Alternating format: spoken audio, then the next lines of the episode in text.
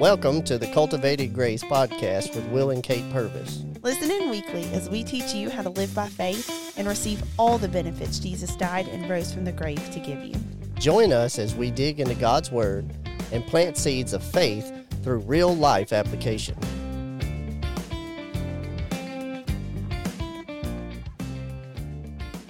All right, peoples, welcome back to the Cultivated Grace Podcast. YouTube Live or uh, Facebook Live, et cetera, et cetera. This is our third episode, zero zero three. You danced. I didn't dance. You did. You I danced. I saw you with my Abigail, eyes. Abigail, our daughter, if I tap my foot at all, she said, "Daddy, you're dancing." I'm like, "I'm not dancing." "Oh, yes, you are." And if I hum, she's like, "Daddy, you're singing." What would you call that head nod? What? The, the nod you were doing while our intro music was, yeah, that you're dancing. That's not dancing. Jiving. Yeah, jiving. You're jiving. Okay. So today, we're going to talk about the ever most controversial subject, the law, which means the law of, like, the Mosaic law, and grace. Dun, dun, dun. Isn't that something? We can't even live by grace. It's a shame. But anyway, so... What we're going to talk about was we're going to talk about kind of the contrasts, how that kind of applies, and this is probably a multi-episode uh, subject because it is. It's going to take us longer. Really than big an hour deal. To really dig into it, and it's very much has everything to do with faith and living by faith. Because if you don't, you have to receive grace by faith. So the thing is, is like we keep running into. That this is, let me say, let me, what you want to say? I was just going to say, you run into it all the time because it permeates Christian culture. Well, okay, yes, yeah, so, right. The thing is, is like, especially like with ministers, uh, here's, okay, I'm trying to not be like too Why don't you go ahead ugly. and just explain what you mean by the law and what you mean by grace. There you go. And then the relationship between the two. So. The law, after the uh, children of Israel came out of Egypt, they crossed through the Red Sea, which is a type of baptism, and they traveled a couple of days. I think it was just a few days, like fourteen days or something like that. And they got to they got to this mountain called Sinai, and up on this mountain there was wind and fire and smoke. And if you go to that mountain today, which is not where they say it is, it's actually, I think, in a, in uh, Saudi Arabia now. But um, where they say that mountain is, that's not the mountain. But where the mountain actually is, there's a big old fence that goes around it. You are not permitted to climb up on this mountain, and it is guarded. And by a government t- official. Like by, by the government, government military, yeah. Because they don't want you to know it's there, because if they if you know it's there, then it undermines everything. Nevertheless. That's another episode. Uh, for them. It undermines them. Now, uh, if you go up on this mountain, it is black. The rocks are melted, and it is, to this day, they are burnt. Okay? So, this mountain called Sinai, well, uh, God said, y'all come up here, I want to talk to you. Okay? So, the Israel uh, Israel said, "Oh, no, we're not going up there amongst all that. We're going to send Moses." So Moses goes up there, and he stays forty days and forty nights, and God gives him the law. And this law was written on two tables, and on there was over six, there was sixteen, six hundred thirteen laws. A lot of people, I saw it to, today, or the other day, there was this guy, and he was sitting at his desk, and he had the Ten Commandments right there with two little stones, and they're rounded off, looking like Charlton Heston's, you know, model. But that's not accurate. There was six hundred thirteen laws written on this thing, on these tablets, not just the ten that were listed in Deut- Deuteronomy uh, that we would call the Ten Commandments, which is what they would say is the moral law. Anyway, so... there was this six hundred thirteen laws. Well, while they were up there, while he was up there, the Israelites were like, "Oh, we don't know what happened to Moses.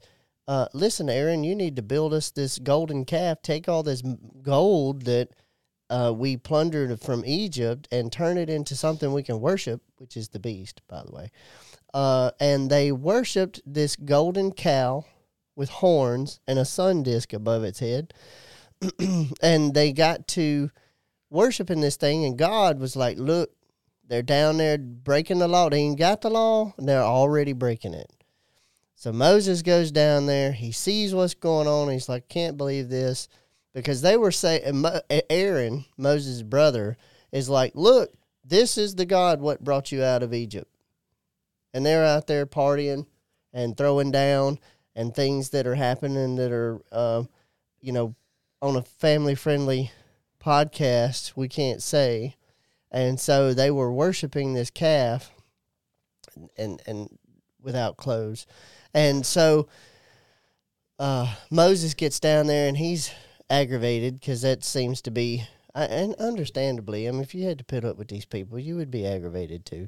So he throws the law on the ground, and it breaks, and which is also a type and a shadow of them breaking the law, and to set up the course of the history of breaking the law, because they did every step of the way. And so anyway, they grind this golden calf up, put in some water, make people drink it. three thousand people died that day. Okay? And so he has to go back up on the mountain. God reissues these t- tablets or these tables to him. He goes down the mountain. He reads the law to them, and they say, all right, we can do that. And so they cut this covenant called the covenant of the law. Now, it's not the same covenant what God cut with Abraham. Right. This is the covenant of the law, which is the covenant that they live by for the next fifteen hundred years. And you don't think fifteen hundred years is a long time? It's a very long time. It's a real long time. So, because this country's not even been around for three hundred years, and we're already losing it. So, anyhow, the they break the law. The they they say they can keep it. God cuts a covenant. They make sacrifice. They take the blood of the sacrifice. Moses takes a hyssop branch. He sprinkles it on all the people and on the priest and on the law. So everybody's covered in blood. It's the same kind of branch that they used to paint the door frames. Yes. And so everybody's covered in blood. There's blood all over the place, and, and everything's covered. So the covenant has been made between God and the children of Israel to keep the law. And God says, if you keep the law, I will bless you. If you do not keep the law, you will fall under a curse. So, back to present day.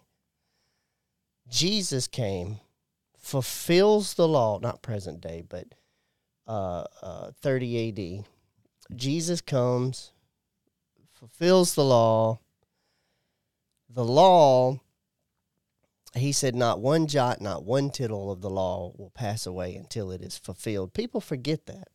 Jots and tittles are the marks. Accent marks. They're accent marks, yes. So he's like, not even the accent marks of the law will pass away. Like our dots on our I's and our crosses on our T's. That's right, periods and things like that. Or uh, anyway, he says, not one jot, not one tittle will pass away from the law until all be fulfilled.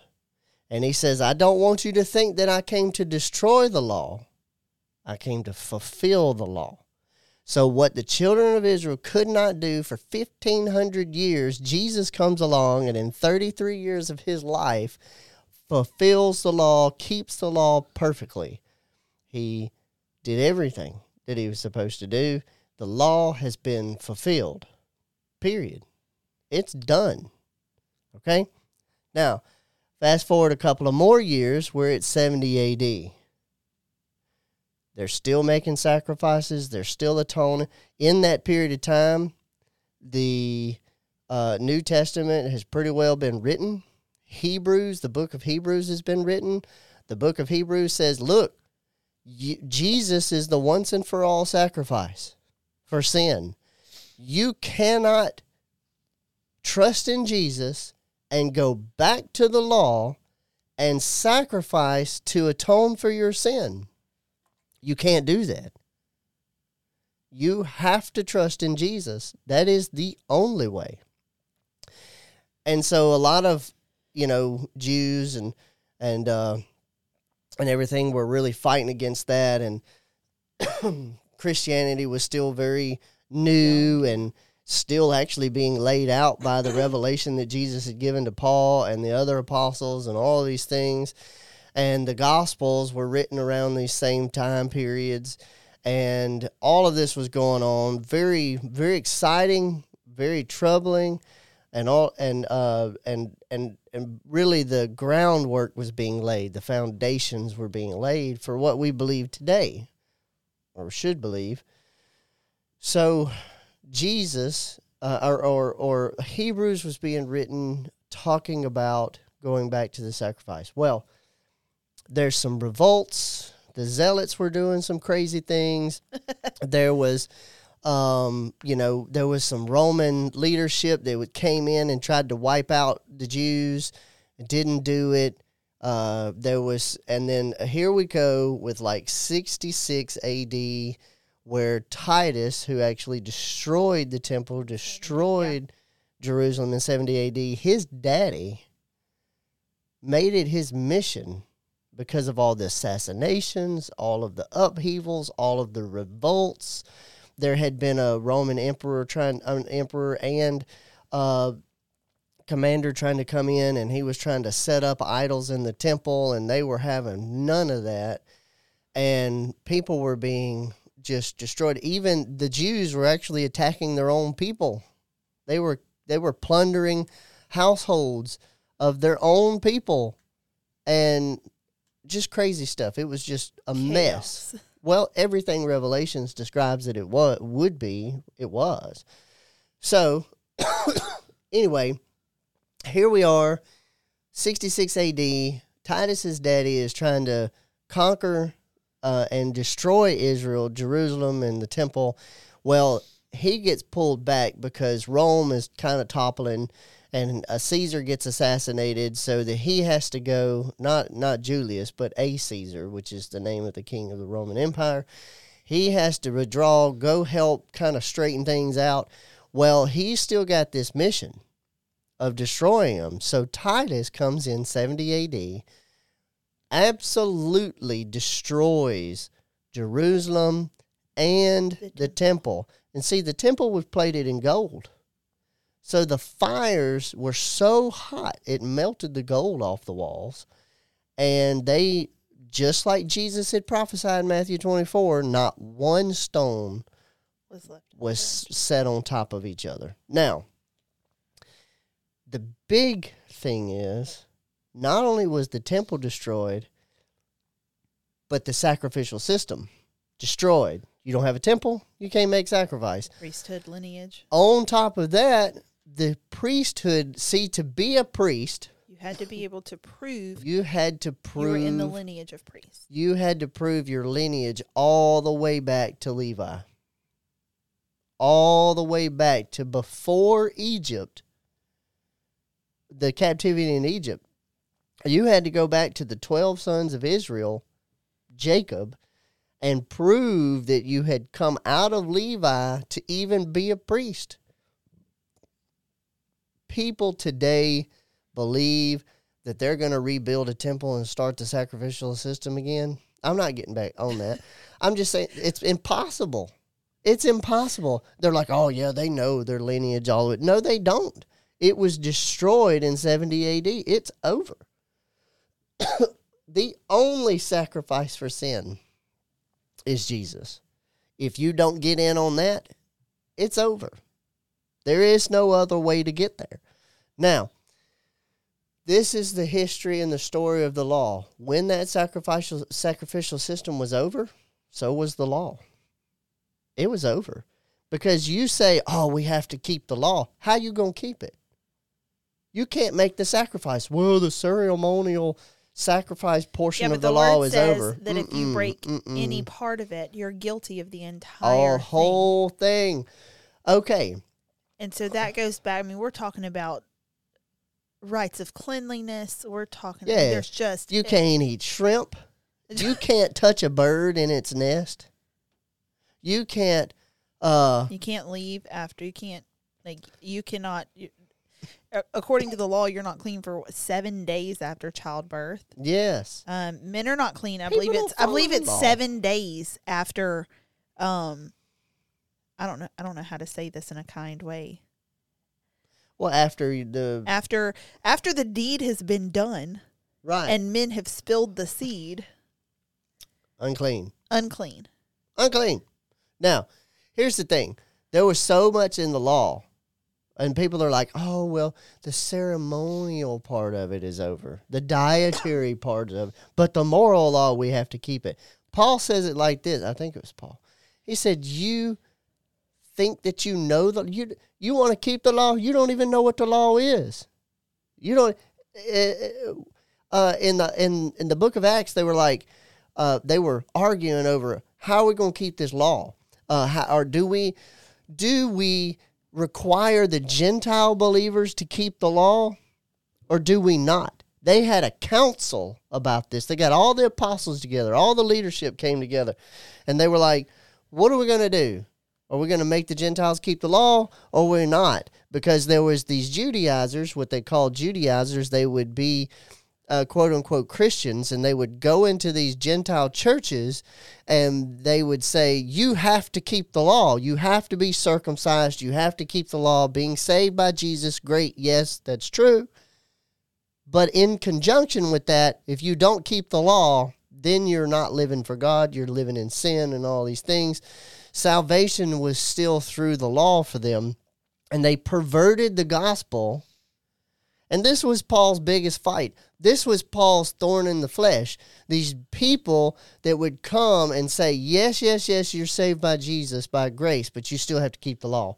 You still have to be circumcised. You still have to do these things. Pardon me.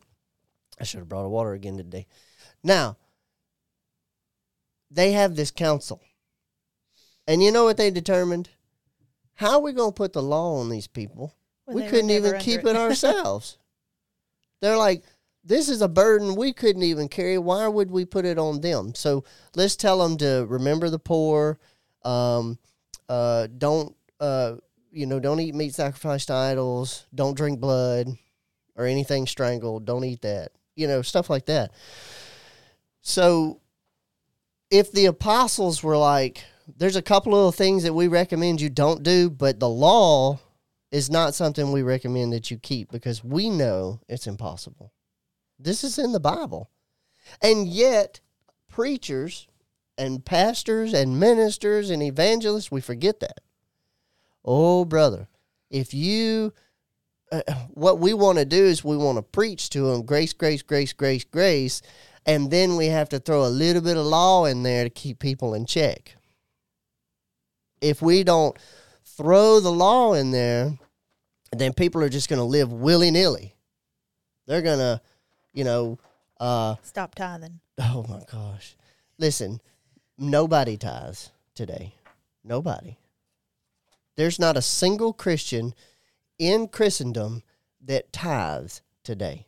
Oh, brother, I give my ten percent faithfully. What, what'd you say? You go back, if you go back. Did you say ten percent? The tithe was tithing. More of a tax. It was not an offering. There was an offering, but the tithe was a tax. And if you add up the things that the tithe had to be distributed at, or the the different yep. tithes that had to be paid, it's actually more like what, twenty-three percent? twenty-three point three to seven percent. twenty-three percent yeah. of your income. Of your income. Because you had to do the first fruits.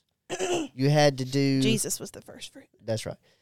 Uh, you had to do the first fruits. You had to do a tithe of your grain, a tithe of your oil, a tithe of this, a tithe of that.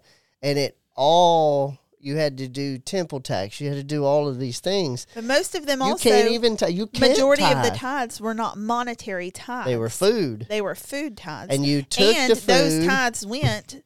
A lot of those tithes went to feeding the priesthood. Well, that's because they weren't allowed to own land. They weren't allowed to have right. a business. They were only allowed to work in the temple and to do priestly things. Which is a whole other podcast on, like, take care of your pastor, take care of your ministers, take care well, of the men yes. of God who are having to do all of, hold the office of a pastor right. and preach to the church and study the word and, and visit the sick and take care of everybody and still having to work a full-time job right. because everybody's too poor-minded to, to take care of them. Well, okay, so talking about the tithe, this we, is a law. We got to go to a okay. different a Talking different podcast about that, that is, one. First of all, there's not a single person breathing today that tithes, and there hasn't been one in hundreds of years. It's just not, it hasn't happened. We don't tithe. Now, I know that the tithe means a tenth, right? Right. But if you go back and study the tithe according to the law, then it was like twenty-three point three, twenty-three point seven percent right, of your income. There was a portion of your there grains, a portion. a portion of your Yeah, animals. It was a lot more than that. So we don't tithe anyway. Yes, but however, the New Testament teaches us to give, but we're not free to give so long as we put the tithe on people. We're not free to give, okay? We're obligated to keep the tithe so that we can be blessed. But the truth is, we're already blessed. Anything that you give today in Christ, if you're a giver, if you're generous, it's because you're blessed. It's not to get there. Any preacher that tells you, if you sow into my ministry, God is going to bless you, that's not true. The truth is, you are blessed. Therefore, you can sow into their ministry. I'm not saying don't sow. I'm not saying don't do that. No, because a seed sown still produces a harvest. But yep. if you are giving to something in order to uphold the law and say, okay, if you're giving to an organization or to a ministry or to any cause at all, if you're giving because you have to give that tithe, then you're not giving with the grateful might as well heart. Just not you might as well it. just keep your money. You might as well throw your money in the garbage can because it's not actually a seed yep. sown. If you're giving out of the out of the, the gratefulness and the grace uh, the graciousness for God for what he has already given to you, because you are blessed, if you're gift. giving out of that generosity with a grateful heart, then that is a seed sown. But the right. moment we start treating it like, okay, we have to plant the seed because what I'm going to get, like I'm going to give one hundred dollars because I need five thousand dollars. There's that nothing is wrong. Not seed sowing. That is bribery, and you cannot bribe God. There's nothing wrong with expecting a return or a harvest or however you want to phrase this, because Jesus said, give and it be given unto you, good measure, pressed down, shaken together, and running over. Yes. First Corinthians or Second Corinthians nine says he gives seed to the sower, so something that he gives you is seed, bread for your food, something that he gives you is bread, therefore he can increase the fruits of your righteousness. You are supposed to be a abundantly supplied so that you can give to every good work right. without needing help to do that. Right. But you're supposed to be abundantly supplied so you can give. Doing uh, sowing that way and tithing, quote unquote, giving that way is giving under grace. If you are giving yes. simply because you because are supposed to tithe ten percent of your income, mm-hmm. then you're operating under the law. And you, you just, There's there are only, no benefits to operating under so the law because what, you cannot operate under the law the New Testament and under grace at the same time. Here's what the New Testament says about living under the law. You which desire to live according to the law, do you even know what the law says? So if you desire to live under the law, there's no way you're going to keep it. Therefore, you put yourself in a position to live under a curse. But Jesus became a curse for us, because cursed is everyone that does not keep the law. So he became a curse in his on the tree, because cursed is everyone that hangs on the tree, that the blessing of Abraham might come on the Gentile through faith. What does that mean? That means it doesn't come through the law. It comes through faith. Well, what comes through faith? Grace. God's grace. Okay? So if you're going to try to keep the law, then you're going to position yourself under a curse. Under a curse. But by faith, see, the law is not of faith. Scripture says the law is not of faith. So long as you're attempting to live under the law, you cannot be living by faith. But the just shall live by faith. Therefore, you can't be justified by the law. This whole, the book of Romans for like the first seven chapters, eight chapters, the whole thing is all about the contrast between living according to the law and living according to grace through faith. The whole first part of it is distinctly, the whole book of Galatians, after the first couple of chapters. You know what Paul did? He believed in this concept so much that during a dinner amongst Gentiles, Peter was eating with the Gentiles in the manner in which the Gentiles ate. But then when other Jews came in, he got up, left, and was so, it was such a big deal that even Barnabas was confused, and he jumped up and left too. Paul rebuked Peter in front of everybody, saying, you, being a Jew, choose to live according to the way the Gentiles lived, and yet you're going to basically hypocritically jump out of that and build right back into the law as soon as the Jew shows up. He's, you can't do that. You can't do that. And so here's the thing. The law's not of faith, and the just shall live by faith. So long as you live according to the law, you are not living by faith. Therefore, you cannot be justified according to the law. I think we've been so conditioned to follow rules that we feel like we need rules. We need boundaries, right? right? And so I think one of the questions that, or maybe it's not a, it's not a verbalized question, maybe one of the things that people are seeking is those boundaries, those laws. Okay, what moral code do we live by if we are not to fulfill the okay. law? All right, so let's go all the way back to the Garden of Eden, where the law and grace were already opposed. God says, of every tree in this garden you can eat, Gnostics. except the tree that is in the middle of the garden, which is the tree of the knowledge of good and evil. Okay? What do you hear today? Okay? The Gnostics wanted knowledge in good and evil. The spiritualist wants knowledge of good and evil. Everything on television is right and wrong. Well, this is not right. This is my ethics. Our this is wrong. Are... This is... It's, everybody is seeking the knowledge of good and evil. Why? Because that what that does is elevate us to the place of God. Now, I'm not saying that you shouldn't know right from wrong. What I'm saying is, is that we so want everything to be based on our performance that, that we are not willing to surrender to the Lordship of Jesus. Oh, God, I'm a tither. You have to bless me. No, he don't. No. It doesn't act. It doesn't work that way. Oh, God, I'm living right. I'm eating healthy. Why am I sick? Because health, divine health and healing does not come through living right and eating right. Oh, brother, I'll beg to differ, you know, if I eat this and that. No, divine health and divine healing comes from the grace of Jesus Christ when he bore that on the back, on his back, when he bore those stripes. Okay, so let's go back to the tree. All the way back to the tree of the knowledge of good and evil, right? We had, and and the tree of life.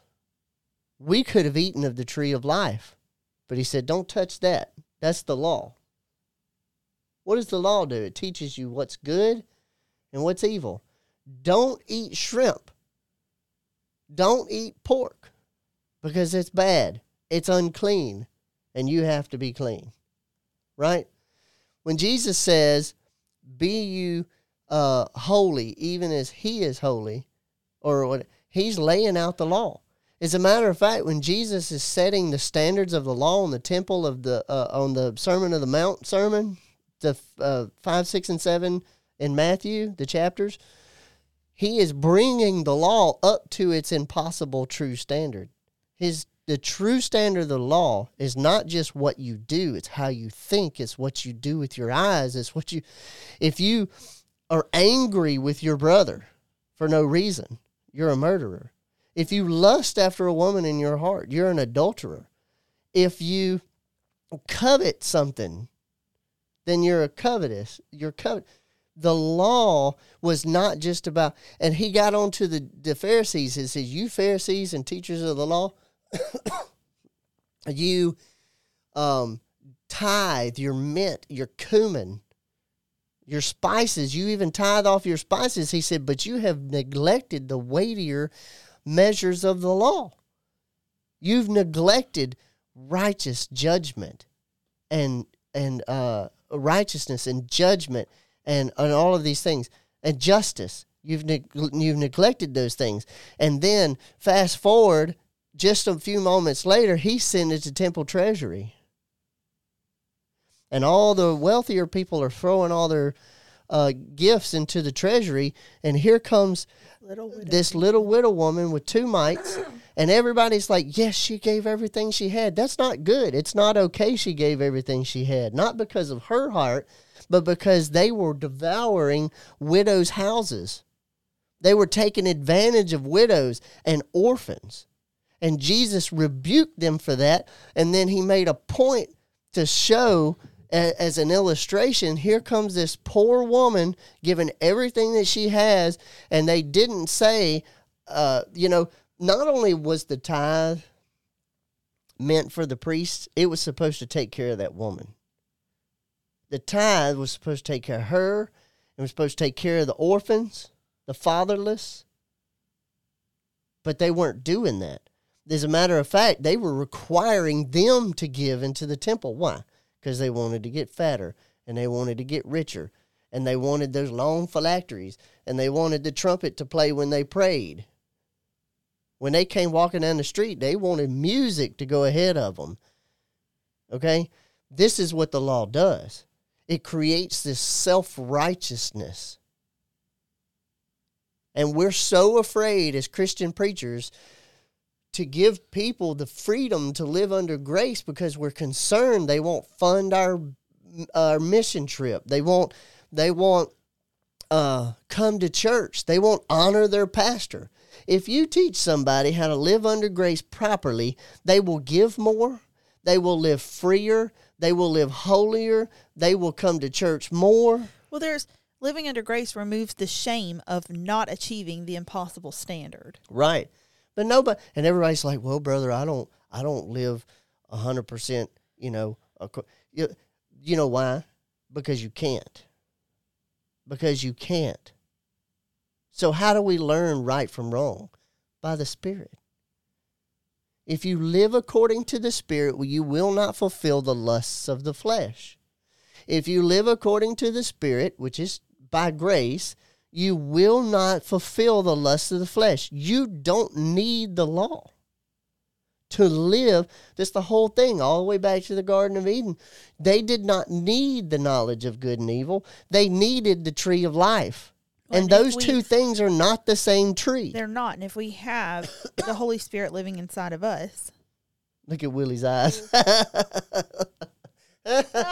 Willie can.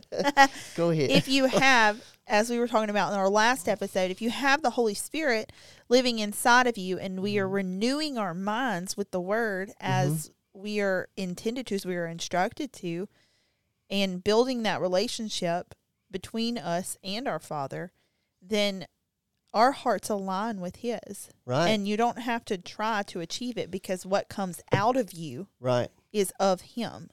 Right. And that just makes the whole concept so much easier when you're not having to live up to and then failing at, you know, live up to and then fail at achieving the law. You live in a place of defeat all the time. Right. Ezekiel said it like exactly what you're saying. Ezekiel said, I will remove the stony heart from you, and I will put in you a heart of flesh, and I will write my laws in my, uh, uh, I like write my laws in your heart and in your mind. Well, what is His law today? What is the law today for us? What is? What are we? Jesus said, "If you love me, you'll keep my commandments." What's His commandments? To believe on Him and to love one another.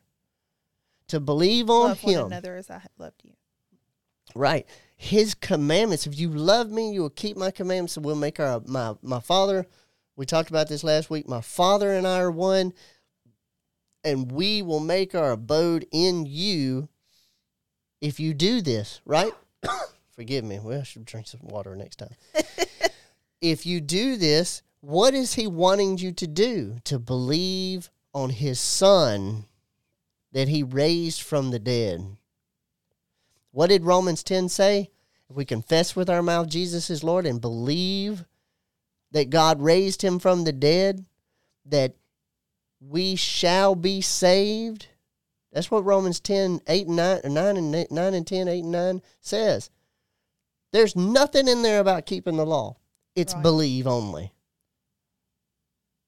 Jesus, not one time, uh, okay, that's not true. Jesus would heal somebody and say, hey, go to the temple, make the sacrifice, show yourself clean to the priest, make right. the sacrifice that you're supposed to make. Da, da, da, da. But at the time, the law had not been fulfilled. But he, they were still operating said, under the law. I did not come to the Gentile. I came to the house of Israel. Everything that he had to do had to address Israel first. Right.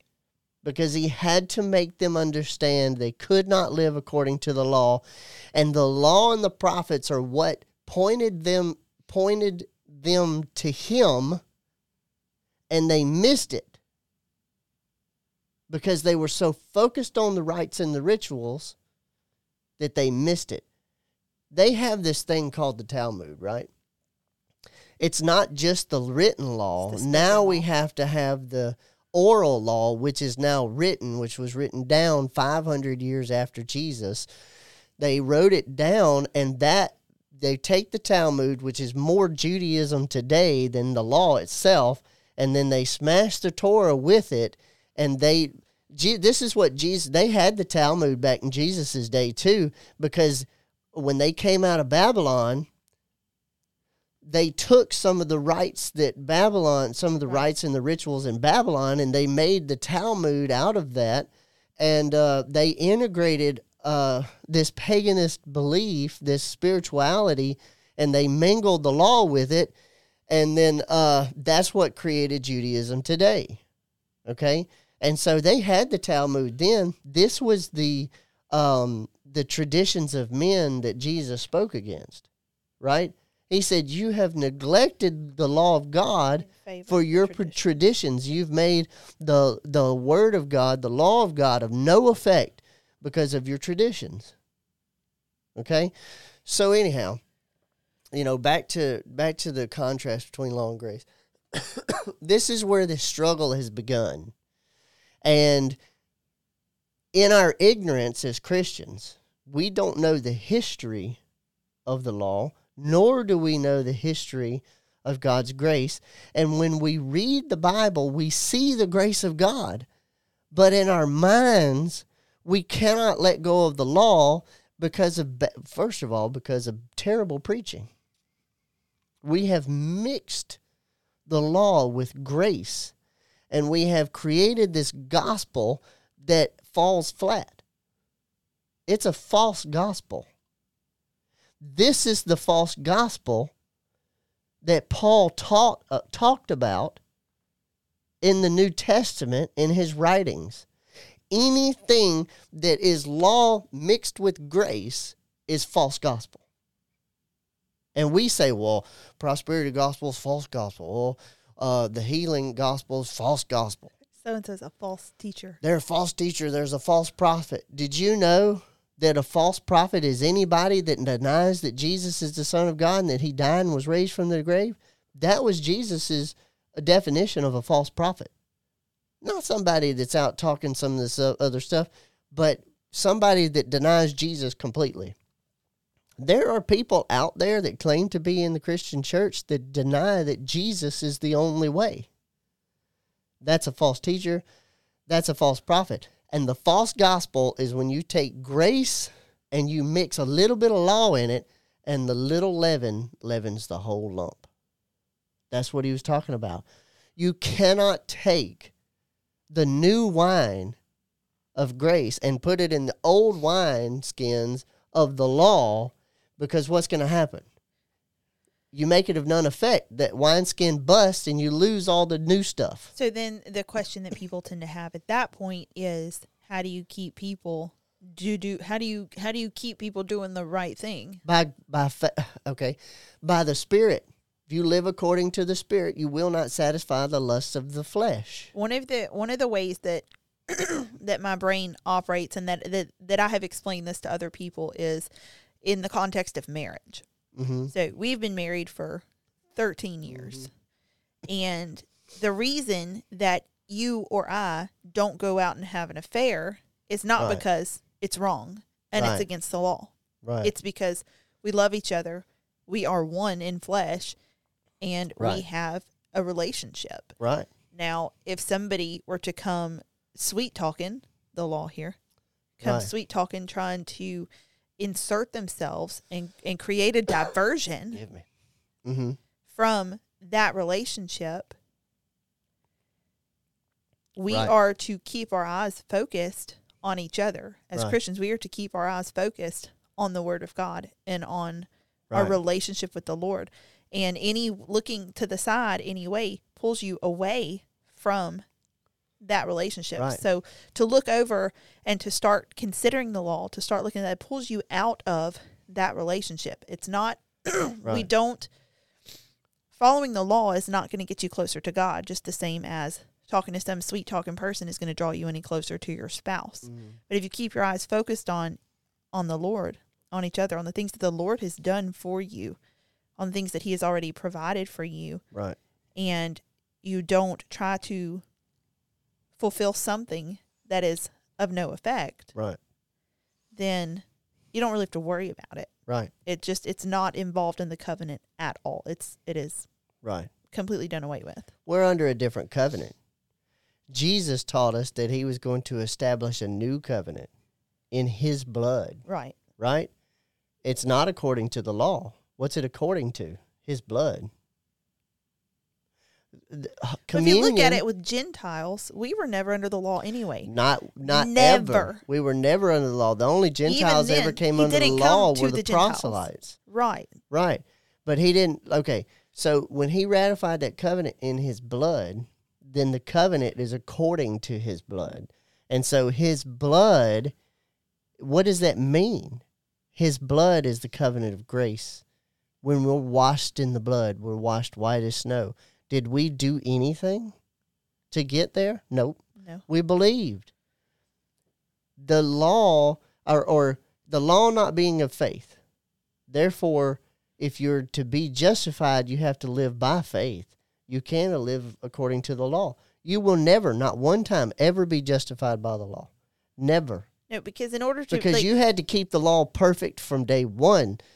If you keep the law for the next, if you keep the law perfectly for the next six months, does that make you righteous? If you insist nope. on keeping the law, not one time. If you insist on keeping the law, then you would have to make the sacrifices that came with keeping the law. Do that. But you can't do that. The not priest the would have had law. To have done that, and you you couldn't the do it either. The priest doesn't yeah. exist, and the, the the blood of the Lamb, like the Lamb of God, came and was slain right. once and for all. That's so right. how do you keep the law? You can't. And stay under the law? How do you make the sacrifices of of what lamb? Right. What what lamb is greater than what, the Lamb of God? What priest the blood of Jesus is going to make your sacrifice? Than the blood of, of goats and bulls. There is absolutely no way for a Christian in the last two thousand years to today and in the future to ever be able to live according to the law and be made righteous. Okay, so let's talk about a little bit like what we talked about last week. God is with us. God is in us always, right. right? The reason why He will never leave us is because there is no reason to. The reason why that we could never be separated from Him is because He does not deal with us according to the law. He deals with us according right. to the grace that His Son, Jesus, came and redeemed us. He gave us this grace. And when God looks at us, what does the Bible say? Come boldly to the throne of, of grace. grace. The throne of what? The grace of God. We're to come boldly. Why? because we were able to keep the law. Oh, brother, I know that we're not perfect. We have to rest on the blood of Jesus. When you say that, you are basically mentally agreeing with it, but you don't believe it if you live according to the law. So then, so what then? I'm I'm trying to ask this question without directly quoting the Bible. So what then do we say to people who say, well, that's greasy grace?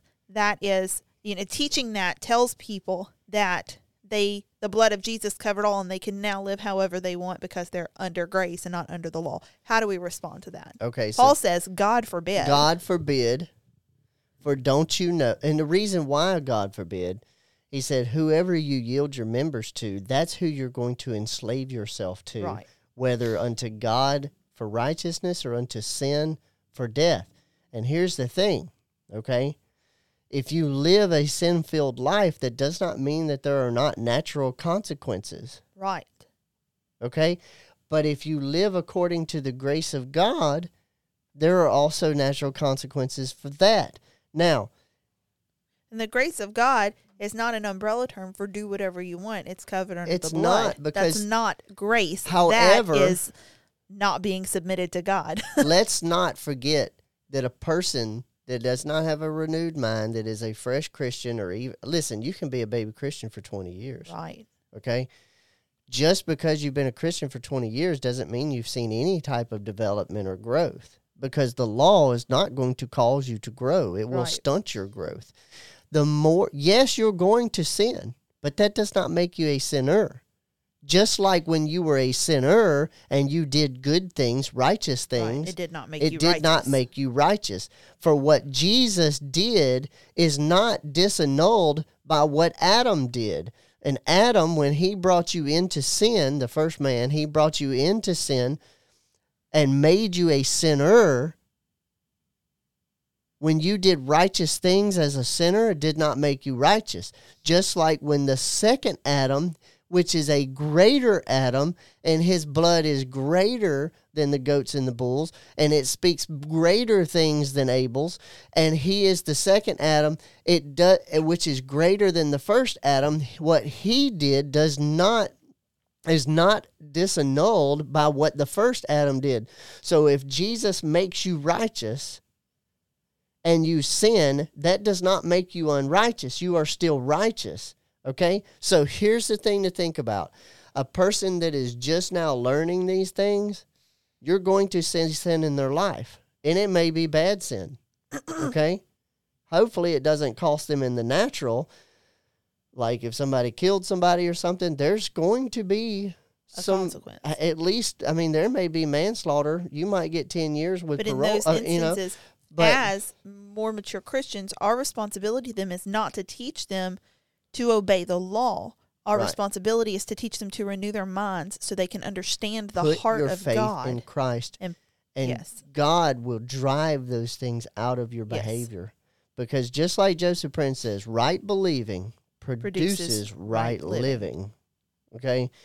As you begin to believe right, as you begin to, this is a skill just like anything else. I took my first flight today, right? I'm going to have to learn how the airplane operates.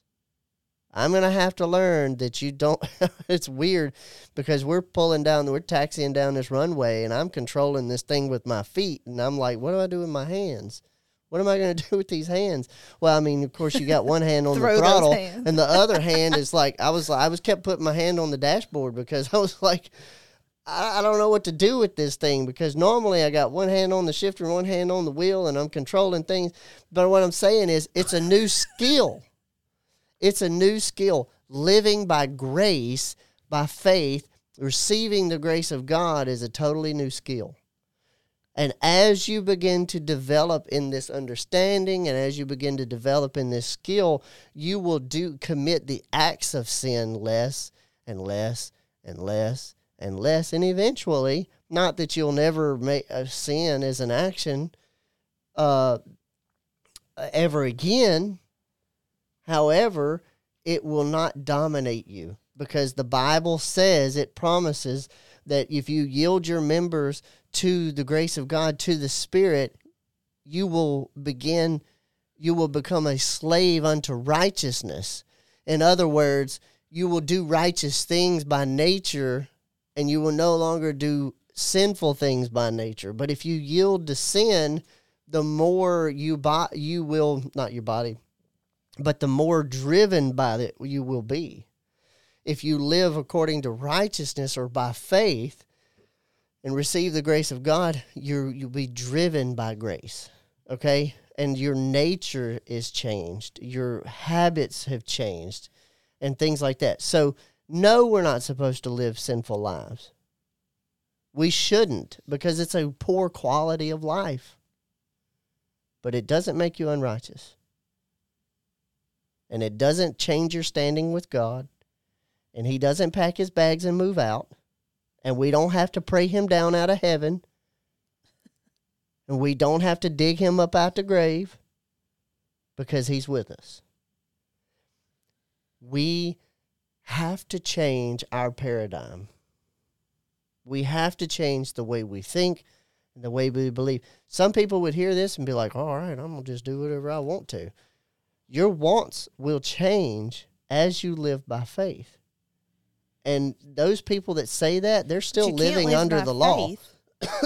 You cannot live by faith if you don't know what or who you have faith in. So we have to renew yeah. our minds in order right. to live by faith. You have no business living by faith for something the Lord did not instruct you to live by faith for. Right.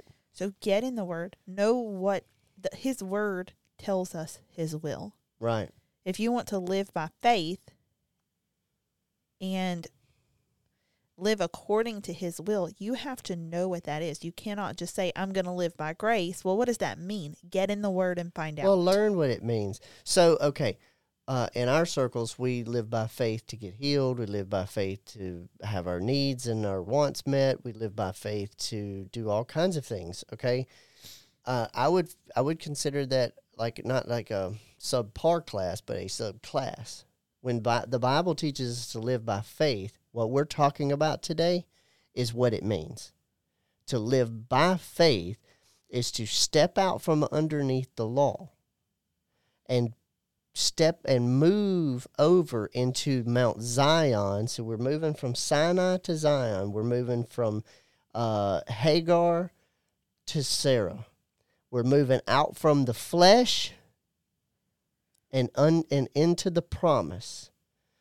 And it takes faith to do that, because what we see is the the residuals of the sin nature which has left us. We see the mistakes. We see the misbehaviors. We see those things, right? It takes faith to say, no, I am under God's grace. It takes faith to shout and rejoice when you don't see your behavior different. Just like I'm believing God to pay my bills, just like I'm believing God to heal my body, and when I don't see those things, I rejoice in the Lord and say, thank you, God, that you've healed me. Thank you, God, that you've yes. no matter thank what's you happened, I have you've them provided and I will me. See them, right? Because faith uh, is the substance of things hoped for or expected, and the, and evidence. the evidence of things that you don't see. Because later it talks about how as if we have received it already, if we see it, then why would we have faith for it? He also tells us to call things that be not as though they were. That's right. So, all that to say, we are to be living by grace and not by the law. Right. You can't live you under cannot, both of them. You can't operate under both, because they are two different covenants. If you're fulfilling one, you're not fulfilling the other, and they cannot be fulfilled. Well, the first one has already been it's fulfilled. Been fulfilled. You can't, you can't fill an empty cup. Yes. So it's done away with. The law, the covenant of the law, and all of the things with it have been done away. They have faded out. And when those things were written about it fading out, it was still before the temple was destroyed. So that temple being destroyed, with that was it. And then it will not come back. Now, I don't know if they'll build a temple or not. But you can't rebuild the lineage of the priest. But you'll never be able to put it back together. It was fulfilled when Jesus died and was right. rose again from the grave and then ascended That's into right. heaven. But it was it was symbolically finalized with in right. seventy A D, right. with the destruction of Jerusalem and the temple. That's right. It was like, if okay, if you didn't believe it, right. here's the proof. Here's the proof. This is done. It was already done, but here's but the here's fruition what you see, of it. Because you have to be able to see it to believe it. Right. Here you go. See it. So when that happened, they can build a temple. They can have all the red heifers they want. They can have, they can establish a priesthood. It won't be right, but they can. Their their sacrifices will never mean anything. There will never be another true Messiah. There'll be somebody that might come along and, and help liberate them and all of these things and give them what they need and all of that. If it, if you really want to think about it, the United States has been a Masonic, uh, uh, a messianic figure in their mind for a long, long time because we've supported them. I mean, Britain gave them Palestine uh, and then helped them establish their government, and then we have pumped hundreds of millions of dollars into Israel for years and years. I'm not picking on anybody. I'm just saying these are true. These are facts. They can kick the Muslims off that hill if they want to. They can build a temple if they want to. They can burn all the red heifers they want to. They can establish a false priesthood all they want to. It'll never replace, it'll never reestablish the law. Never. It's over. The truth is, is that there is only grace left, because Hebrews teaches us that grace, the sacrifice for sin is only, the only sacrifice for sin left is the one that Jesus sacrificed once and for all, for all sin, for all time, for all people. That's it. It's over. If you don't get in that sacrifice, there is no more remission of sins, because his blood is the only blood that covers sin. That's it. Or actually, it doesn't cover it. It destroyed it. Doesn't exist anymore. Now, there's a whole lot more to talk about. We hadn't even really begun to pick on our own people. There's so much more. That's why this is just part one. This is just an introductory crash course to get you thinking. Okay, I think we're going to wrap it up.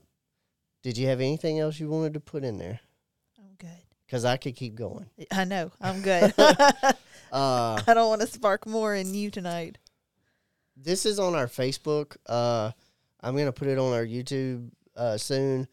And um, if you have comments, we'll go in there and we'll look at it. And uh, send them to us. Yeah, comment. Um, Cultivated Grace Ministries at gmail dot com. At gmail dot com. You can write us ugly emails, and we'll get in there and we realize we're going down a path that, you know, we're just going to delete it. So write all you want to. Because, uh, you know, what was that uh, Cat Williams said one time? If you don't have enough Cat people. Cat Williams? To, yes. He said, if you don't if you don't have anybody to hate, feel free to hate me. He said, I'll take all this the haters I can get. This man just quoted Cat Williams, of all people. The dude's pretty smart. But anyway, uh, he's also completely debt-free, and he owns all his material. So we're going to cut it off right here. Please make comments. We'll, we will discuss, and we'll, we'll, cut that before we'll pick on you in the next podcast. Okay, we're going to wrap it up. This has been the Cultivated Grace Podcast. Thank you so much for listening. Shut it off.